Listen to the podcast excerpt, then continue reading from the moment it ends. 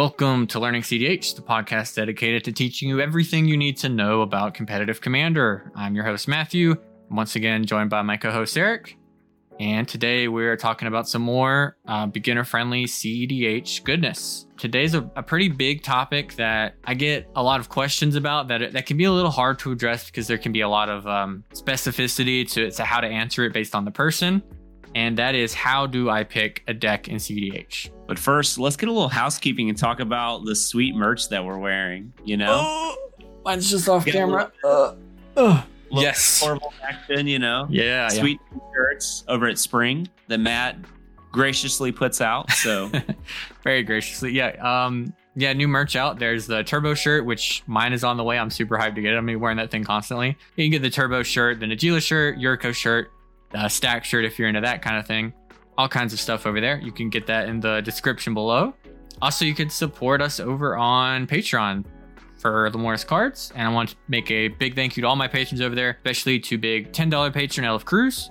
Thank you so much to everybody over there. Everything that you do to support me there very directly allows the channel to get to do cool new things, get to make new merch stuff. It all feeds into itself, and I get to help make cooler stuff for you to enjoy. And then that helps me, you know, keeps the cycle going. Yeah, absolutely. Matt does all the work on the podcast. I'm just here, just trying to be a face, uh, trying to get that clout. You know, any and all support goes directly to him. So just want to make sure that you know our Patreons and just our viewers and listeners know that. So we want to make sure that the podcast keeps growing, and that's the first and most important thing to me. Today we're talking about a topic that it is very much something brought up like by beginner players, but it's something that is like important to people at all stages because like it's it's a question that you will keep asking yourself and keep thinking about is what should I be playing? If if I'm a new player, that question looks a little bit different, but as somebody who's been playing the game for a while now, I still keep asking myself that question. I'm super indecisive a lot of times. And, you know, picking a deck,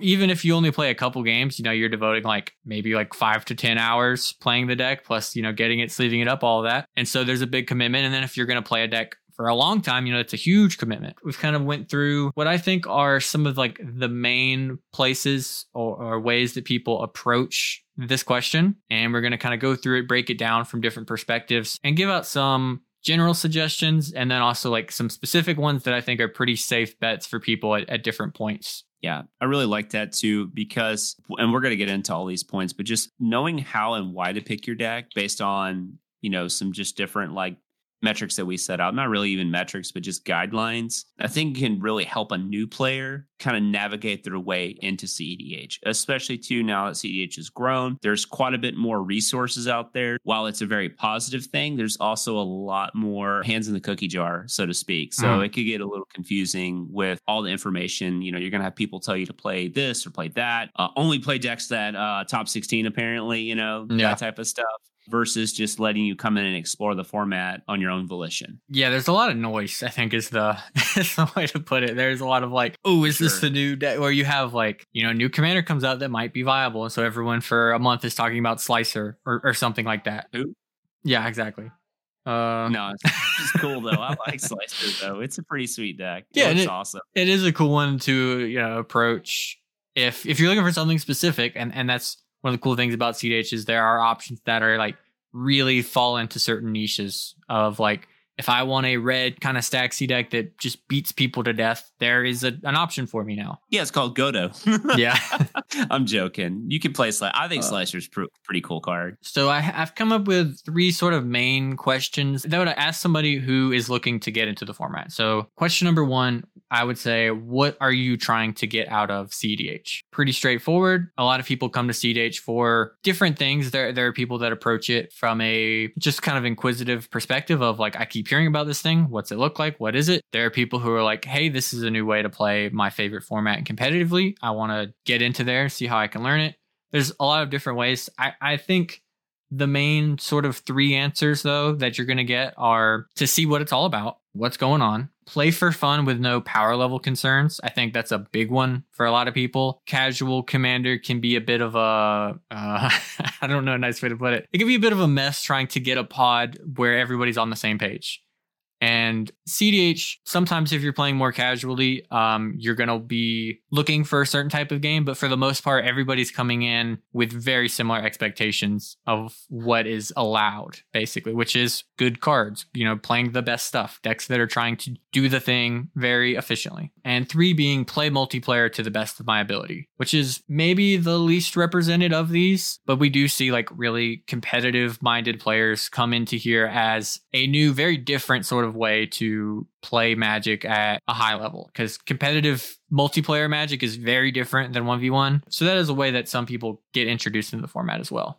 Yeah. So like the first one that Matt talked about was let's just see what it's about. And especially with the growth of Commander and especially the growth of CDH specifically, you know, just understanding what it's about, depending on where you're from or how close you are to the Commander format or how entrenched your, let's say, your local play group at your LGS or whatever community you're part of, you may not really know what CDH is. We've talked about this before. And my home area, a lot of people have a lot of misrepresentation of what CDH is. They just think it's a bunch of infinites. I, have probably played against more infinites in like mid, whatever, high power, casual games, and they're always like some Deadeye Navigator style kind yeah. of wins, you know, that type of stuff. And I feel like I play against more against like those type of things. And while CDH has its infinites, infinites aren't typically like a huge thing in our format unless they're hyper efficient based on the strategy in which they're playing. So just people having the wrong idea of CDH, you know, and just understanding like they think it's just a bunch of spikes mm. or it's a bunch of tryhards. And, you know, I always toot their horn, but I always think like play to win is like one of the best representations of what CDH is. It's just friends having fun, trying to play magic and just yep. trying new things out, you know, and there's going to be different levels to that. And I think that's too just helps people kind of navigate what CDH is and just also maybe it's something that they would enjoy because maybe you don't enjoy your casual pods where there's always that one person who has a casual deck deck, but it's like it's not really a casual deck, but they mm. have a casual commander because they want to be different than whatever a well-known commander is. Like, you know, but it's still basically doing the same thing. And I, I think that just understanding what CDH and what the community is about and just learning from your own experiences, not a bunch of outside noise or some of these other channels that are out there that just basically hate on CDH when they've probably never really played a, a game of CDH. And I just think having a good understanding of what it's about and ultimately the environment that you cultivate is what you make of it. You may never play CDH outside of your group of friends. Mm. But if you have a great playing experience and a great group of people that you enjoy and you cultivate or you grow, then I think that's ultimately that's all that really truly matters. Yeah, there's definitely a lot and I, and I think even if you've like been listening to the podcast, it, but if you haven't played a game yet, there's still going to be a little bit of like difference in what you might expect going into a game than how it actually feels when you get in there and you're the one in the driver's seat and you're making the decisions and you're having to navigate things. It's going to be a little bit different than what you expect, even if you're going in knowledgeable. And most people are approaching it just like, I heard this is the format where you win turn one, which is so rarely true. very, very rarely true yeah, what are you trying to get out of it? I think is a is a good place to start. Number two, I would ask you, what's your experience with Magic? And I, again, I think there are mainly three buckets that people fall into, and that's the players that are new to Magic. I've played for maybe a month or a week. Uh, my friends introduced me to it. That's where I'm at. Players who have played for a bit and they know what they're doing. Maybe they've played on Arena, they played some Modern, they've played for six months to a year. They get the rules, they get all of that, and they can sort of hold their own uh, mechanically. And then you have the people who are way better than me, who the people who have played for many years and or at a very high level. Um, some people have only played for like a year or two and they just get it and, and they just jam a bunch of games. So think about it in terms of like how long I've played maybe not be the most important thing. I think once you get to that sort of mid level, where you go from there depends just a lot on the person. But people who have a really good grasp of the game, um, understand a lot of intricacies, have just put a ton of hours into it. You know, those sort of people to just kind of highlight that last point, your growth of the game is going to be, again, based on you as an individual. While you may not have X amount of years into it, but if you're playing more games and mm. you're exposed to different like players, different play skills, you're going to get a wider variety. And then the higher levels that you play, I mean, I've known people who have been able to just basically learn magic and they're you know, if they're on Arena just jamming games, always hitting Mythic. And Arena is quite a bit different than Paper Magic. Uh, I'll be the one. I, I very much think it's very it's it's a lot different. There's a lot of more autoness that kind of goes into Arena, which not to mm. diminish you know playing Arena, but at the same time, it's very much different than taking the manual time to shuffle and do all these other like things. And it's really kind of hard to read people on Arena because you don't mm. actually interact with them. You interact with their little avatar and you troll them and click. On them, you know, it's all going to be based on the individual. Just because somebody's been playing the game for 10 years, that doesn't mean they've necessarily played 10 years worth of magic. Yeah. It's definitely like to some extent, it's your innate ability to learn magic, but it's also just like with anything, you can get it sort of a, a decent baseline. And just uh, a great example is like with an instrument, you can just be a casual guitar player for 10 years, or you can be a hardcore guitar player for two years. And that hardcore player is probably going to be just smoking the other person because like they're both getting what they want out of it. They're just approaching it differently. That's it's not like one is better than the other necessarily. What do you want out of this is is a lot of what it is. Um, yeah, but did that but that uh, guitar player they top sixteen with their guitar. So.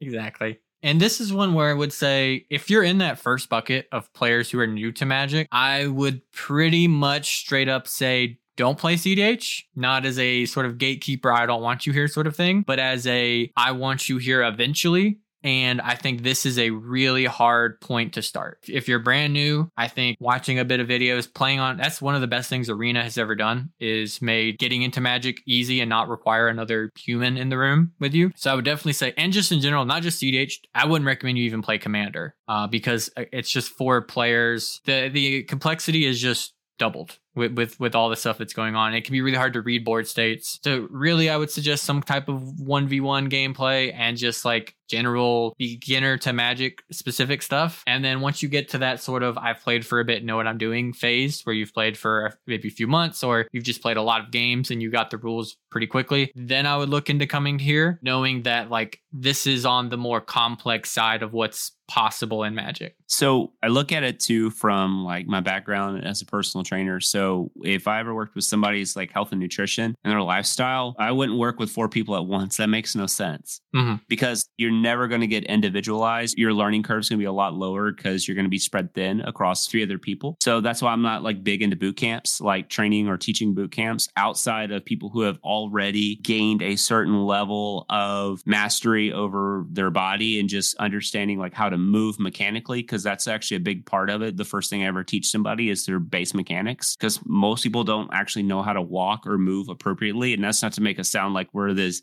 you know, really like we're just dragging across across the ground. But, you know, when you look at a lot of health issues later on in life, it's going to come through like, you know, their gait or their hips and those type of things. So magic's very similar. So you don't want to jump into something where you're playing with people unless you just happen to have like really really great you know influences around you that are willing to take the time to teach. Again this is all contextual. This is very contextual. But i would suggest learning just like like matt said the base level of the mechanics. And then almost like as you grow start supplementing and maybe starting to like get into watch this channel learn learn all the things you need to know hmm. about commander and cdh and then kind of start cultivating another group. Find people that's maybe a little bit higher skill than you but that you can kind of level up to and just kind of work your way into it. Once you kind of understand that, it'll really help you grow as a new player. So instead of basically trying to like take on the black belt, you know, yeah. in the class and your your white belt, like I would say pay your dues, learn some mechanics, learn some nuances. You know, there's tons of resources out there and then kind of jump into it. Cause eventually we want you here, we want you playing and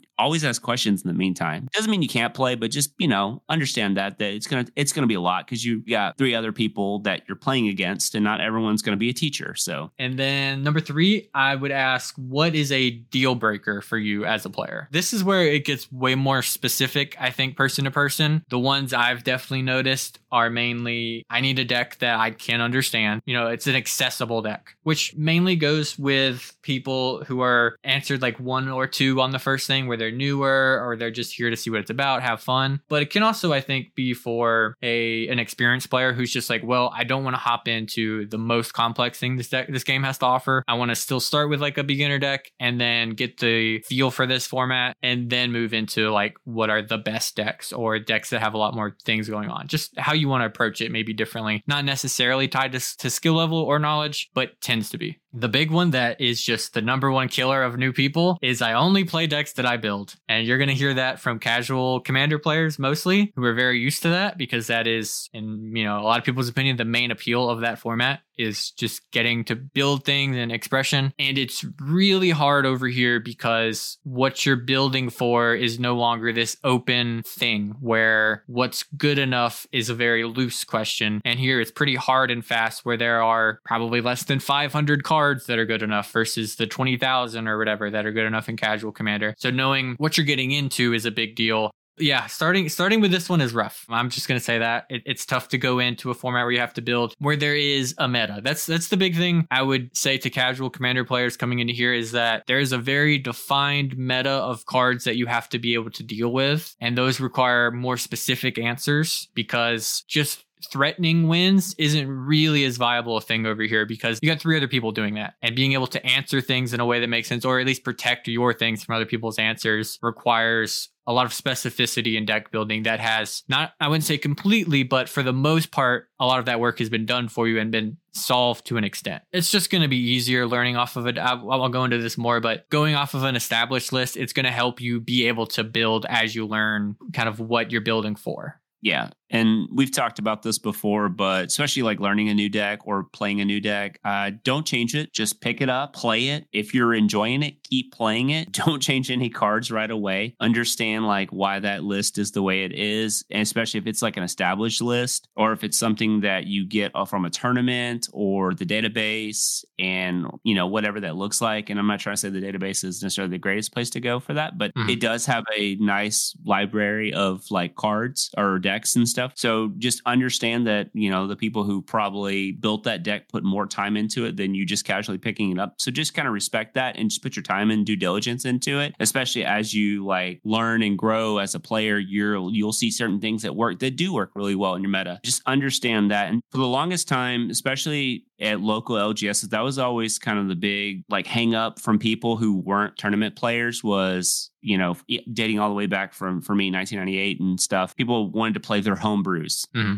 not everybody's a brewer. That's just the facts. And I hate to sound like really like dogmatic in that, because I'm very much not like, you know, an absolute person in certain things outside dockside. Don't cut dockside ever from your deck or Rhystic Study. You, you, would get that a lot. And I was that person. I, I was the person who wanted to brew and build my own decks and stuff. And but before I did anything, guess what I did? I picked up Mono Red Ponza with that one Nationals, mm. you know, stuff like that. Like I'd pick up decks that I saw other people play. Once I finally gained some understanding of that, I mean the first time I actually built my own like true deck that I ever won a tournament with. It was a PTQ and I won and I built it because I basically took a theory of a deck that was already established, looked at the meta as whole, and standard's pretty easy because standard was a closed meta. It's not a lot of sets. And I was able to go, cool, these two cards that I can splash in this deck cause a problem for the rest of the format. One is the answer and one's a threat. Really easy, cut two cards that are kind of medium out of the deck, fits on curve, rock and roll. And that's when I started kind of learning this more innate ability to that. So again, just I know everybody wants to like grow and explore and stuff, and maybe play a list that you like and you're coming from casual and you're like, but this combo works really well in casual. Let me just try it eventually in my list at a hyper rate, like because I'm powering out with like Mana Crypt, Mana Vault, whatever that looks like. Mm. It might be good enough. It may not.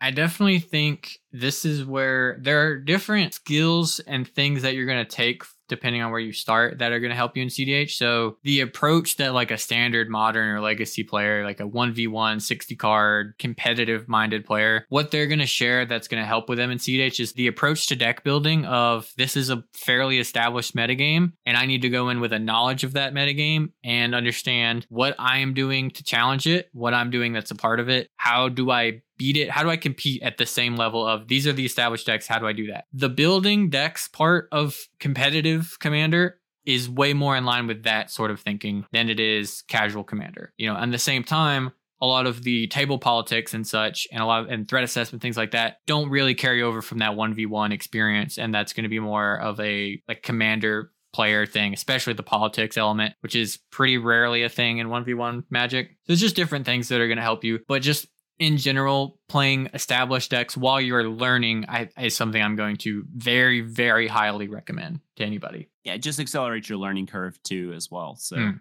And number three, which you'll also hear, is I want to play one of the best decks. Generally, not bad advice. As we were saying, playing established decks is good. We're going to talk about some established decks that I think, depending how you answered questions one and two, maybe not push you towards, not necessarily you can't play them, but that they may provide other hiccups, even though they are established and powerful. But generally, again, this is a, a, a format where there are really strong overperformers that stick out, and playing one of them generally pretty good. And definitely there is no morality assigned to metagaming. A lot of people think of best decks as being bad or boring or whatever. It's just like, oh, you just play this. You don't get points for creativity. It's fun and cool to do. But I would say approaching the game with an open mind to see even what things are like to get an idea of what this format is even like is going to be helpful. And it's just never helpful to anybody to disparage people over their deck choices, whether they're good or if they're bad. If they're re- results oriented, really doesn't make any sense to say, like, oh, you're playing a good deck. Why are you doing that? Well, I'm trying to win games. So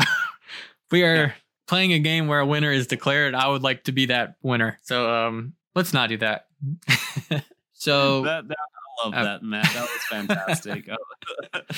So for people primarily answering like with one where they're like, I want to see what it's all about and or play for fun where I'm new-ish. I, you know, I know what I'm doing, but I'm not exactly like hyper experienced. There's a lot of decks that I think are available to you and in a lot of different play styles. I have a video of the top five decks I'd recommend to new people. That's just a really short and sweet version of this. I've, I've changed a couple things around as some decks have come to prominence and have maybe sort of fallen down a little bit. There's just a lot of good options, I think, here. We're, we're going to go through a couple of them. We're not going to go super in depth on these. A lot of these I have videos on that you can watch. I probably will link them if I remember, but you can just check the entire Learn to Play playlist and see that most of these are covered. And if they aren't, the decks probably have very good primers that you can find uh, over on the database or on Moxfield. And these are just generally pretty established decks. It's going to be easy to find content on and uh, easy to find other people who know about the list and can answer your questions that you have about them. And again, I've sort of broken these down loosely loosely into categories. Sometimes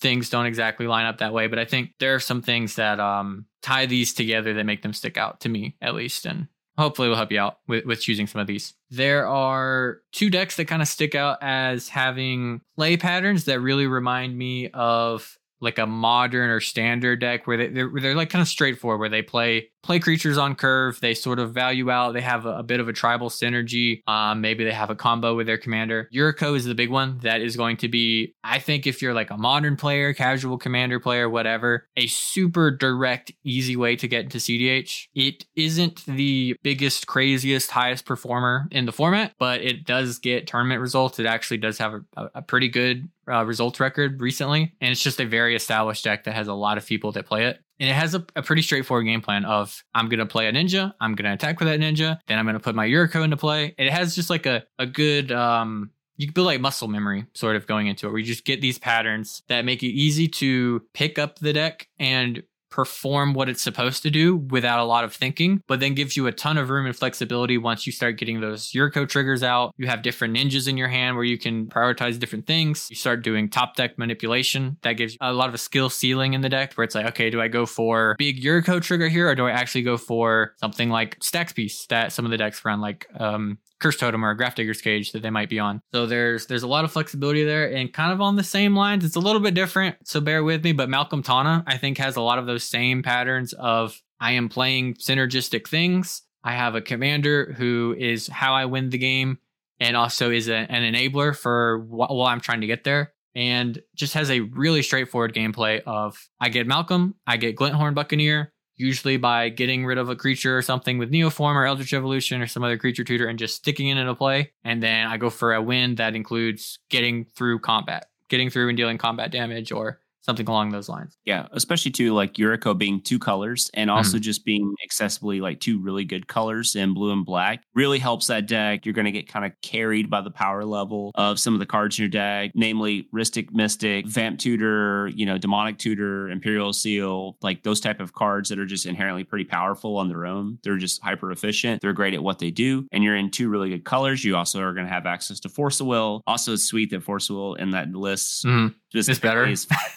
yeah. And it's a free counter. So it's like kind of best of both worlds. And you get to play like really cool cards, like something like Commandeer, you mm-hmm. know, those kind of cards. And then speaking of like Malcolm and Tana, well, you're in green. And not only do you have access to all the same fast mana stuff in terms of like artifacts, but you're in green. So you're going to have like dorks, like, you know, birds of paradise, which are going to just, again, make your game plan kind of pretty simple. It's not to say that the deck is simple, but your starting point is I'm trying to get a turn one or turn two Malcolm or some kind of draw engine out early on and then go from there. And then the mm-hmm. deck kind of like filters its way through. It has kind of some of that built into it. So again, having some really accessible decks like that, that are as you get better with with those decks, you can find the complexities into the list, but they're very, very beginner friendly. The big strength of these is they will, at different points, especially with Yuriko, pull from your experience of fair magic, and you'll get sort of rewarded for that. And they have, like Eric said, they have game plans that are really easy to wrap your head around. There isn't a lot of hoops to jump through. A lot of times with Yuriko, you don't even need to be thinking about your Thassa's Oracle. You're just like, well, I could just, you know, get three Yuriko triggers here and kill the table. Pretty straightforward gameplay. And in good colors, you'll see a lot of blue in every tier of this list that we go through, you're going to see a lot of blue because it tends to be pretty good. Sort of along the same lines, but with kind of a less direct win con. This still has a fairly straightforward win con, but it isn't exactly a one card combo. Um, there are other pieces you have to put together, and that's Kinnan, which really pulls from a lot of the kind of casual commander stuff of playing a lot of big mana things, having a way to sink your mana in, have and that also produces the mana. Kinnan is just kind of crazy like that, where helps you make a lot of mana and lets you spend it. Uh, and you get to play with a lot of big big cool things, kind of like Yuriko, except you're casting them or putting them straight into play with Kinnan very easily, again, because you're cheating on your mana, and you just get to play some of the biggest cool things. Like you get to play Nyxbloom Ancient in a CEDH deck, and it will feel crazy. Cards like Seedborn Muse, really cool things you don't normally get to do in this format that may be more familiar to you if you're coming from a casual commander perspective. Yeah. And then obviously Kinnan just providing again another deck that is dork and fast mana heavy. Just takes a lot of pressure off of that because it, it I don't want to say it's you know there's again there's intricacies to every deck in CEDH especially against the other players but like you see what you get. Like when you read Kinnan you know what it does. Mm-hmm you're like, cool, my dorks basically tap for double. Some might tap for three total. You know, your mana rocks are just insanely really good and just allows you to, you know, especially with the learning, you you learn really fast that, you know, this deck can do like some big powerful things early on. And, you know, the game complexities will get like more challenging as as you learn and the different styles of decks you play against. But Ken is just a really great way to just kind of practice and just play and just kind of also have fun too. Yeah with that. And it happens to just be also a pretty solid deck. So it lets you really chill. kind of like Yuriko, like your mulligans get to be pretty relaxed with this compared to like different decks where Kinnan makes land dork go look really good because that often means like turn two, Kinnan, tap the dork for two mana, get to play a rock, tap that for two mana. Then it just it you're already presenting turn three activations pretty quickly. You have wins with Basalt Monolith and Mirage Mirror, which are a, a, little complicated. You might not see exactly how that works. There's there's weird stuff that happens with putting a ton of activations on the stack with Mirage Mirror. A lot of times though, you don't even you get Basalt Monolith, and it's not even just to win. It just means you get to activate Kinnan a lot, which or your Thrasios. Yeah, you'll find a lot of times you get to just do Basalt Monolith, activate Kinnan like two or three times, and then find a way to get your win from there. You'll you'll get the Thrasios, you'll get the artifact tutor, something like that, and then put it into play. Or you get Seedborn Muse, and then you just take over. People are really going to have problems dealing with you from that point. So just a great deck that I think offers a lot of flexibility and um, ability to improve with it. It has really good tournament results and it is really forgiving in my experience where the, the mulligans aren't that tough. You never really run out of stuff as long as you have access to Kinnan because getting up to Kinnan mana isn't too difficult. And so you can just pull yourself out of these really tough scenarios with just getting the right card off the top and just going off. Sort of on the opposite end. So this is more if you've watched like CDH gameplay, right? You probably have seen a lot of Underworld Breaches cast, which a lot of decks that do that, I think are on the more complex end of of the format. People who are entrenched might think that they're brain dead or like super easy. And I, I think some of the stuff that they get to do is sort of easy for a experienced player, like a, a player who's kind of been around here doing that sort of stuff. You, you've seen those play patterns so much. It's it's it's whatever to you. But as a new player, knowing when to go all in on a breach, cracking your LED, and just like sort of being open and vulnerable, or even just knowing how to play with a breach when things aren't going well or ad nauseam, there's a lot of complexity out of there. So if you want to get some of that like ad nauseam underworld breach, like the really powerful stuff you'll hear about with Grixis colors, a lot of decks you could play. The one I would definitely point you towards as a newer pilot is Tevesh Kraum because it gets access to all those colors, but it also has really really great backup plans in the command zone to just be able to power them out early as ways to just smooth the game out for you or ways to just take over honestly like if you just decide from the beginning i want to do a more mid-rangey plan because of this pod i don't want to go all in on early nos you can just put Tevesh into play and draw a ton of cards put Kraum into play put it play a ton of cards and then just at a certain point say like well i've drawn 15 cards or whatever let's just do an explosive thing because more than likely nobody's going to get to stop me. And it really smooths out the sort of like turbo grixis thing with a lot of advantage generation and a lot of just like a fail safe built into this that you won't see in more complicated similar decks. Yeah that's the beauty of a deck like this. It just gives you that inherent power level of these commanders. And these commanders specifically, I don't want to say they don't have a lot of strategy to them, but they're just good on their face. Outside of just knowing when to uptick Tevesh versus sacrificing the thralls, just making sure you're paying attention to your Kraum triggers, those type of things. And then just don't Thassa's Oracle with always Thassa's Kraum in play. Oracle with Kraum out because Yeah. somebody might cast their second spell, make you draw a card and lose the game, which probably you know most people honestly forget about a lot of times i think Mhm. it's become but um yeah they're just really powerful cards both play really well with jeweled lotus so that also kind of helps too you don't it's really easy to turn one i don't say like super super easy but it's pretty easy to turn one of these commanders It's easier than you'd think it would be looking at, it, especially Tevesh. Getting black Oh, mana is so easy compared to any other color, and they can just carry you. A lot of times people aren't ready to, to hit Tevesh that early on, and he Yeah. makes blockers. So this is, I would say, just an ad nauseam breach strategy is going to add its own complexities compared to a deck like Yuriko Kinnan. It will make up for it, I think, in how explosive it is. And if you really want like what has been advertised to you as the CEDH experience, I think you're gonna gravitate towards a deck like this that is doing broken dockside things and and breach and thoracle. Know that it might be a little bit more complex. But you get to do really cool things with ad nauseam. And I, I think this is, if you want something that can do turbo, I think as a newer player, this is, I, I can't really think of a better way to start than this because it does have all those sort of backup plans to keep you going into the late game so that if you mistime something here or mess up here, you have just a little bit of insurance to say, okay, well, the Nas got countered. I, maybe I went for it too soon, but I still have a Tevesh in play. So I'm, I'm just going to keep doing that thing until I can try again.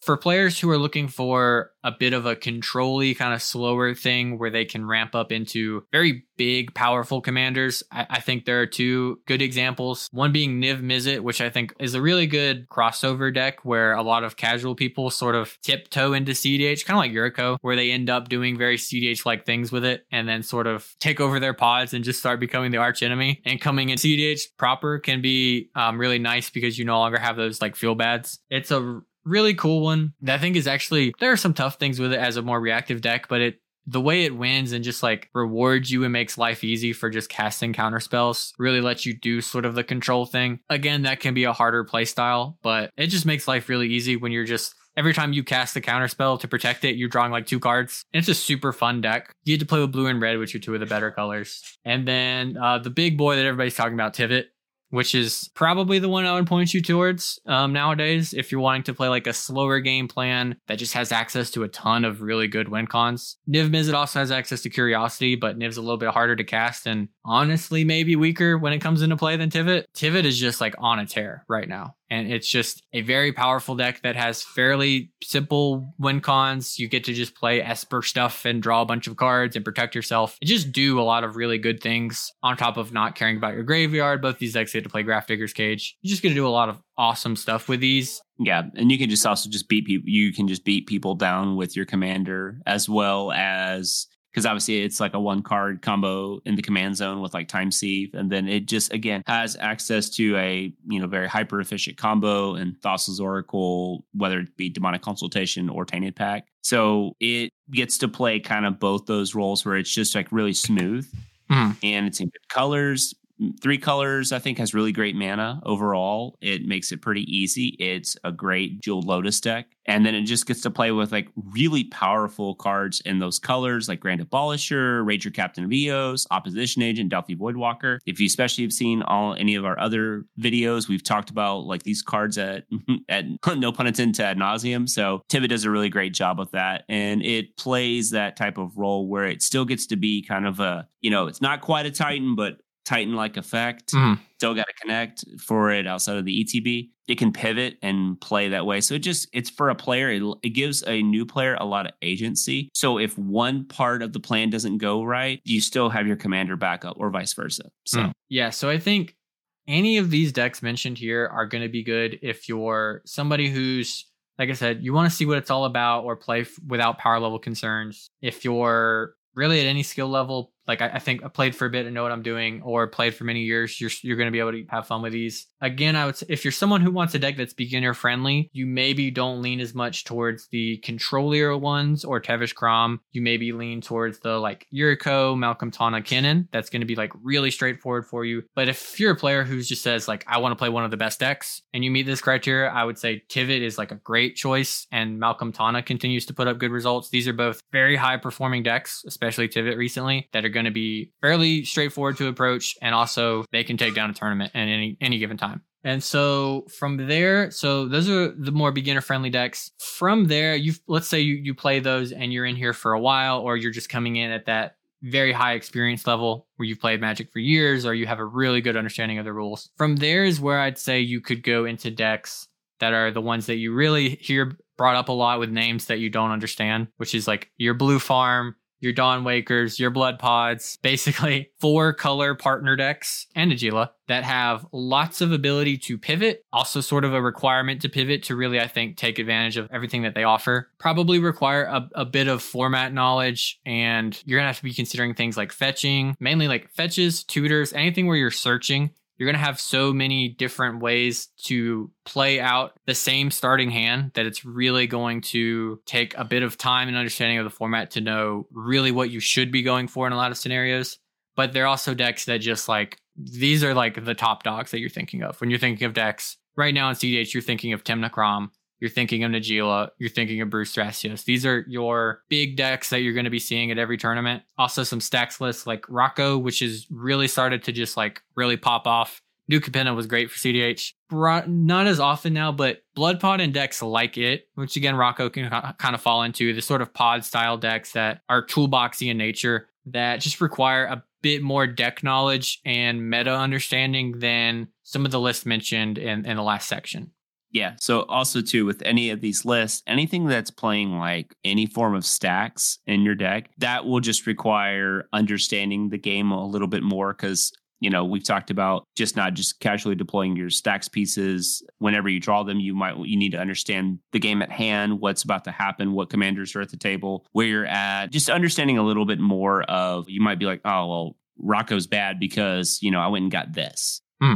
You know versus just like oh actually i should have just went and got Drannith Magistrate because getting the dockside is just not really relevant right now. And then that's a little bit more intuitiveness with understanding the deck the pod composition you know and just play experience overall. So that's the only thing about Stax. I would just kind of not necessarily pump the brakes on but just understand a little bit more about that. And then also to the other decks that matt mentioned so Najeela i mean there's multiple ways to play Najeela. Right now it's mostly more of this faster aggressive Najeela but Najeela is a great deck because again very similar to some of the decks we already mentioned it's a bunch of great cards because it's five color. It has a great plan with the commander, and it just happens to run again Breach, Thassa's Oracle, Ad Nauseam, all that good stuff. So Mhm. kind of hard to go wrong with Najeela. Again, you just want to practice fetching, understanding your game plan, understanding what to mulligan for based on that, and then go from there. You know, and then Dawnwaker, if you've played with Kinnan, So let's say you went from Kinnan and into Dawnwaker, you actually just get like an extra layer of protection with the white cards, which is quite nice. Mm. And then you actually still get to do all the a lot of Kinnan stuff in Yeah. Dawnwaker, which is pretty cool. Yeah, that's going to translate really well. Yeah. And then from what we've already discussed, Tevesh Kraum just kind of morphs into Blue Farm, you know, really. And then you'll just, depending on how you played Tevesh Kraum, your Blue Farm experience could be either, um, I wouldn't say, you know, like super fast, but in just in terms of like, you know, maybe it's not like this um, super, like lots of creatures. It might just be like, I don't know, uh, it might be more of your like Notion Thieves, maybe like an old Opus Thief style. Or it could be on like this kind of this new iteration of blue farm. It just ultimately depends on how you want to build the deck and navigate the list. But you're going to see a lot of those same cards i mean it's grixis grixis plus white a lot of these they start to become these commanders and the partner pairings become really flexible and so the way that you translate from maybe one of these starter decks can just be different even based on how the build is Malcolm Tana really directly translates to a mid-rangier Najeela, more creature-focused Najeela, very directly, where it's still A plus B combos with your commander. Now you get access to even more colors, so you get even more creatures. You get really ridiculous cards like Eladamri's Call, Grand Abolisher, just the broken white stuff, Esper Sentinel. If you could run Esper Sentinel and Malcolm Tana, you do it every day of the week. Or it can be, again, you could go from Tevesh Kraum and then go into the more turbo-y Najeela, like no bad cards style Najeela, where you are more focused on getting an early-ish ad nauseam that's probably protected by like a fierce guardianship and then um, putting together like a breach line. You're going to see a lot of these decks sort of have, again, these really good pivot plans. And you'll see a lot of like ad nauseams that are often not main phase done. There a lot of times you'll see a lot of like holding up interaction in an ad nauseam to do on an end step. These are the decks that are looking to build a lot of advantage and navigate somewhat longer game plans and then go for their win at a time where it's like time best and get an explosive win out of that because they just have so much potential and card quality. Though often, again, they get rewarded for doing it at the right time and after they've sort of built up into a winning position. And a lot of times that takes one commanders that make it easier, like Tymna Kraum, but also the more format knowledge you have, the better you're going to navigate the turns leading up to that to put yourself in the best position.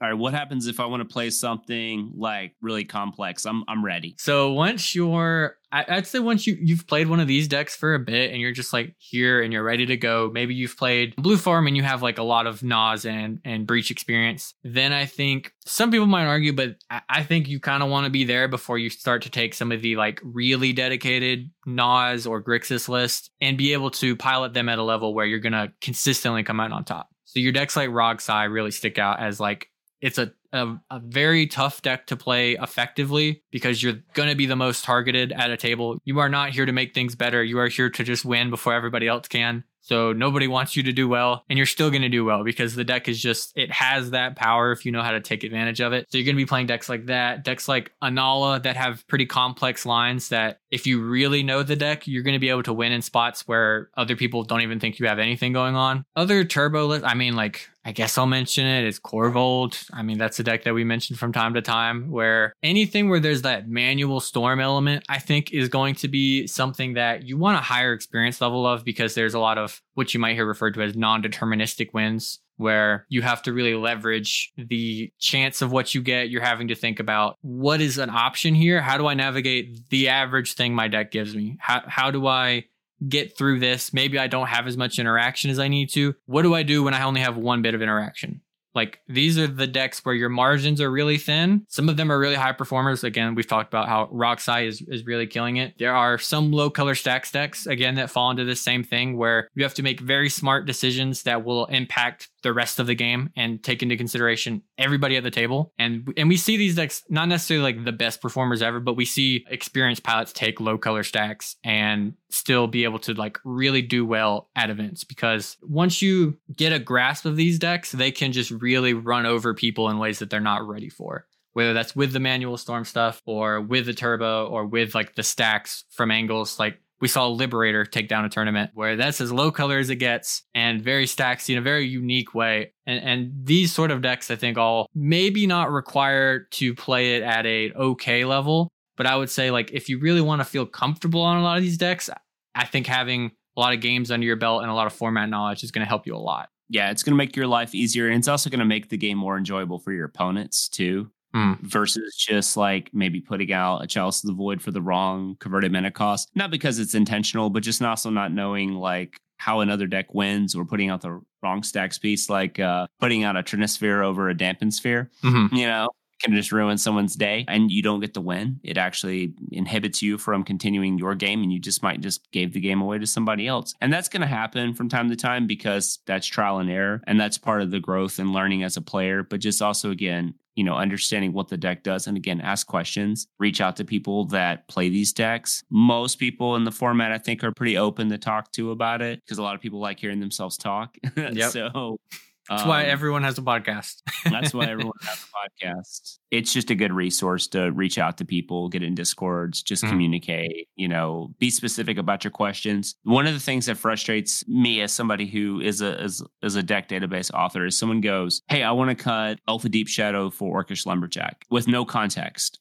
What am I supposed to do with that information? Hmm. Now I've got to do all the work and ask all the questions of like, well, what does your list look like? What is your reasoning? Why are you doing this? And then instead of going, hey, you know, I want to cut Elves of Deep Shadow for Orcish Lumberjack because I play actually a lot more red and green in my list. Black is a little bit lighter. I don't really need double black. I'm not on Necropotence. And by the time I would need a Peer into the Abyss, I've already been able to generate enough mana. And I'm on double red wheel and I'm on Jeska's Will. And I just like being a little bit more explosive. Have sound reasoning, you know, for certain things like that. So when you do reach out to people, just kind of come prepared with that. It's respectful and it just also shows you have you've put a little bit of thought into your question. This is also the skill level or knowledge level where I would say you're probably cool to start brewing your own stuff and start making deck building decisions. You have played a lot of games where you you have a good understanding of the cards that you're expected to see. You get most of the staples. You don't have to look up cards you know, in your average game. You understand what you're going to be going against, what's good enough, what roughly isn't. And then you're going to be in a position where you'll be able to do a lot of like more fine tuning with your list. So this is where you start again. I don't, there's some brewing in CEDH, but there's a lot of just like, there's a lot of established stuff that's pretty good and most people stick to it. And even a spicy list is like, you're running five to ten cards that are different than like what Blue Farm would play. Like like there's only there's only so much that to mostly maintain being very competitive without a new commander dropping. That's always different. But on an established list, you're probably going to be using information you've got from here and say like, hey, maybe I don't really like Lavinia. I don't like the Cavern of Souls tech in Blue Farm. I want to go for a less creature reliant thing, and maybe I I like to take the deck in a more stormy direction. It's a little unexpected, and I run things a little bit differently. And this is where you get to kind of do that. Like again with these like Najeelas, the Blue Farms, these high color decks, there's a lot of customization you can do because you have access to most of the cards in Magic. So there's a, a lot of fine tuning you can do. And this is the point where you're going to be able to know that when you go into a game and a card underperforms in a game or two, it doesn't necessarily mean you need to cut it because you've probably got the experience to say like, well, in like 10 other games, it's won me a game or it's been a tutor target often enough to where I, I think it's worth it. And you're just going to have a better bit of knowledge to pull from when you're making deck building decisions to the point where you can just say like, hey, you know what? I don't like these Final Fortune cards. I'm going to cut them, put in this. I don't like this. I want this. You're, you're just not going to be doing it arbitrarily, which I think a lot of people do when they when they first start brewing, but maybe not a lot of experience under their belt. Yeah. So what I think happens is is people come in with a certain bias that they already have on a deck. And if that deck doesn't fit the narrative that they come in with, they don't like it. They're dismissive or they're just like, oh, that's not what I want to do. You know, I want to do my thing, or I think this thing's like better, or they haven't kept up with the trends of the format or the complexities of the format or just anything how it's shaped up to be. You know, I get a lot of questions on like food chain and those type of things of like, why aren't you running food chain? You know, and then I, I'm like, it's not it's not 2019 anymore. Yeah. You know, joking aside, it's again, it's just having a little bit more agency and responsibility of doing your due diligence to do the research. There's nothing wrong with being new to the format and absolutely come in with an open mind, but also at the same time, it's still your responsibility to kind of come in and just do some research, do a little bit of groundwork before you just start going off asking questions or making suggestions. Mhm. And especially to what happens is everybody starts leveling up. And the point we made earlier about wanting to brew your own deck or and not wanting to play like net decks and those type of things. At one point, everything was a brew. before it became a net deck. Yeah. It was an idea, it was a hypothesis that got tested and proven over and over. And the reason why the deck became established is because the work and effort went into it and good pilots played it and it happened to perform really well and it kept performing well and then it just continued you know that's something that i want people to kind of understand everything has an origin story and so maybe your point isn't the brewer maybe your point is the fixer maybe when you come in by the time you take a hold of the deck you see some things that just happen to work really well a deck that actually got left off of these lists would just be Tymna Thrasios. You know, I think there's a level of Tymna Thrasios for every single one of these tiers that we put on there in terms of like beginner, you know, immediate, and then experienced. And I think there's, you know, because it has just the good green stuff, like we talked about with like Kinnan. They play Kinnan. They could play Kinnan. They can play all that type of stuff. And then they have Seedborn Muse where you do a little bit more complexity stuff at the end step. And then there's like more something where if you're a great pilot with probably something like Hermit Druid, you get really rewarded for that deck. That's like another combination that just, you know, people haven't talked about. And I think that's kind of due for some innovation. And in general, like when you hear any advice you hear me give that's like, don't play this or, you know, like reconsider playing this or reconsider like maybe don't brew when you come in, it isn't based on like, I mean, I don't really care what you do. You can do whatever you want, but it's more that my goal in CEDH space is to get players from I'm interested in this format to I'm a CEDH player. And I think the biggest thing that stops people from doing that is like a wall where they don't feel like they're making progress, where they're struggling in their games. And I think a lot of that usually comes from people who come in who kind of disregard a lot of established information and pick up decks that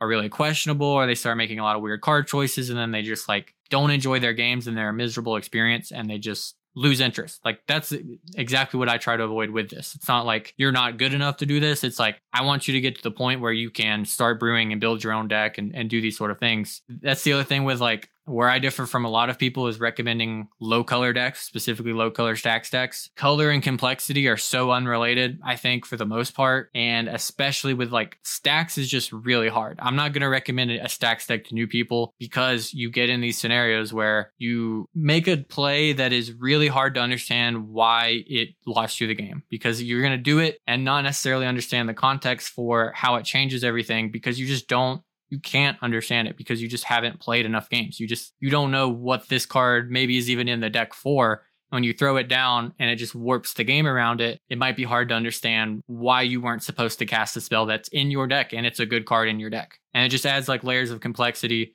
And so that's why I'm not going to recommend like this green and Golgari Stax kind of stuff because it's just the best way to king make and have a miserable time while doing it, which is the big part. If you can do all this stuff, and you are just super dedicated and you're like, I'm going to play CEDH no matter what, then it's, you know, do whatever you want because then it's not really a concern. But there's a lot of people, I don't want anyone's first or beginner experience to be bad. And so that's what this is really trying to avoid is make sure that you are having fun and have a good chance in your games as you're learning because again even when you're playing the best deck in the format if you don't know what you're doing you're you know you're going to struggle with it a bit at first because there's a learning curve it's tough there are people playing that same deck who have been playing it for years and so they're obviously going to be able to perform a little bit at a higher level than you are I definitely don't want you to come in with a disadvantage and not end up having a good time. That's really all I want to avoid when I say don't do this or avoid this. It's just trying to get you to be a, a CEDH player who just sticks around.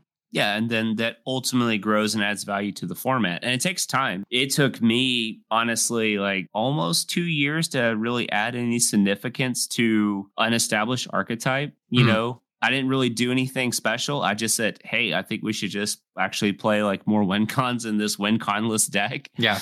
you know, and then eventually just kind of pushed and pushed and pushed. And then eventually those aren't even in my list anymore because the formats changed. New cards got printed. And again, don't be afraid to change your opinion when new information is presented. I, I just think there's people who will die on a hill on things because that's their brand or that's kind of what they're known for, especially too. And and and this circle or whatever you want to call us people are really really beholden to like i did this. I built this deck. This is who i am. Your value as a content creator or your value as a community member isn't about really what deck you've built. It's just about what you continue to bring because i promise you you didn't think of the deck. Somebody across the world thought of it. They just didn't publish it on moxfield. Yeah. like just get over yourself. It, yeah like already won a tournament in japan and we just yeah. it wasn't on edh top 16, so didn't happen. Yeah, it wasn't- yeah.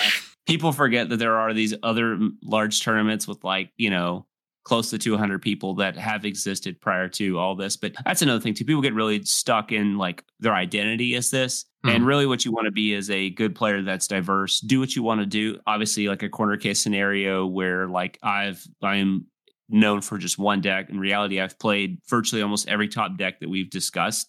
Hmm. I just don't really like those nearly as much. I know they're inherently good, but I, that's not what I want to do. I, I want to enjoy and continuously work and innovate on the list that I'm working on, which by and large has actually helped me work and innovate on other lists and just have different viewpoints and different scenarios and just understanding that this is a really complex game and there's a lot that you can learn from each other. Uh, and I always try to like look at what other people in this, you know, who put way more time into it than myself, you know, what are they doing? Maybe that's something I didn't look at or I looked at it or I thought of it and I just didn't give it enough credence. And then I came back to that thought process and then here we are now. And that's the goal is just ultimately just to provide like better and high quality list for players as time goes along. So CEDH is going to look a lot different. And if it's still here in five years, shoot, three years, two years, it's going to look a lot different in Yeah. probably the next three years. Who knows? The partner commanders might be here. They may not be here. You know, you never know. Because eventually, like, we can't just have Tymna Kraum forever, right? and Najeela forever. yeah. But as you can see, Tivit recently got printed, and it's it is a top deck. You yeah. know, and Rocco. whether it's Rocco, whether tournament performers or not, like Bonona's right there. Like, you know, it's another deck that rewards you for just playing the game. So when you really look at it, that was the biggest thing where people are just like, nothing will ever beat partner commanders. But in reality, that's just not the truth anymore. You know, and really the other partner commanders who are doing well were printed out of commander legends as well. Mhm. So not just the original partner commanders that everyone's like, you know, they're mostly a lot of those are just there for colors. So outside of Tim and Crom and Thrasios, those are really the big three, right? And yeah, and I I really want to highlight that the question in, in general of just what deck should I play is really about what's my outlet for fun going to be in this format? Because that's it's really what we're we're here for. We're going to have fun. Maybe that means I need to be winning whatever 30% of my games for it to be really fun for me. And so we'll point you towards a more competitive thing. But even wherever it is you want to land in terms of like the casual to competitive spectrum or just like I like brews, I like super established things. That's all just what is the most fun for you. And that that's that's really all this is. All deck discussion should be. We're not out here competing for a hundred thousand dollars at these EDH tournaments. Half the time you can't you don't even actually make any money when you win. It's just all for, for having fun, getting out to these events, getting to just do the thing you want to do, having these really unique outlets. Because the thing I think that's the most unique about CEDH is these are play patterns you don't normally get in most formats. And so we have a lot of flexibility and cool stuff you get to do. And being able to find the one that like you identify with the most and you get attached to and you you want to see it improve and so you become like known for it. That's all cool. Like Eric said, maybe don't tie your whole self up into it to the point it becomes like a negative thing for you, but just keep looking for cool stuff to play and um, keep an open mind when you do it. Yeah, that's simple. So I think that about covers it. We could um, always come back to to this topic, maybe with more specific angles. I, th- I think we're gonna end up doing something more tournament focused, where maybe we talk about tournament prep. You know, as you're going through these episodes, you're probably at the point where you like to start competing or at, at least playing more seriously, and um, addressing players who who that's what they want is, is probably something we're going to be doing here soon. I think for for now, that's all we've got to talk about on this one. Thank you again for listening to us. Let me know if this was helpful for you. If you have suggestions for for other people of decks you'd recommend in general let us know in the comments down below. If you're still really trying to figure out what you want to play maybe hop into the discord. The link is down below as well. There's a lot of people in there that can talk to you more specifically one-on-one about hey okay you don't like this color maybe you look over here. Stuff like that. The community is always going to be the best resource that we have access to. You can't really replace that sort of one-on-one thing that you get from just connecting to another person who likes the thing that you do Thank you so much for watching, listening, wherever. Like us, comment, subscribe, support on Patreon, buy the shirts if you want. They're all cool. Tell me what you want to see next from us. And with that being said, this has been Learning CEDH. Keep playing CEDH.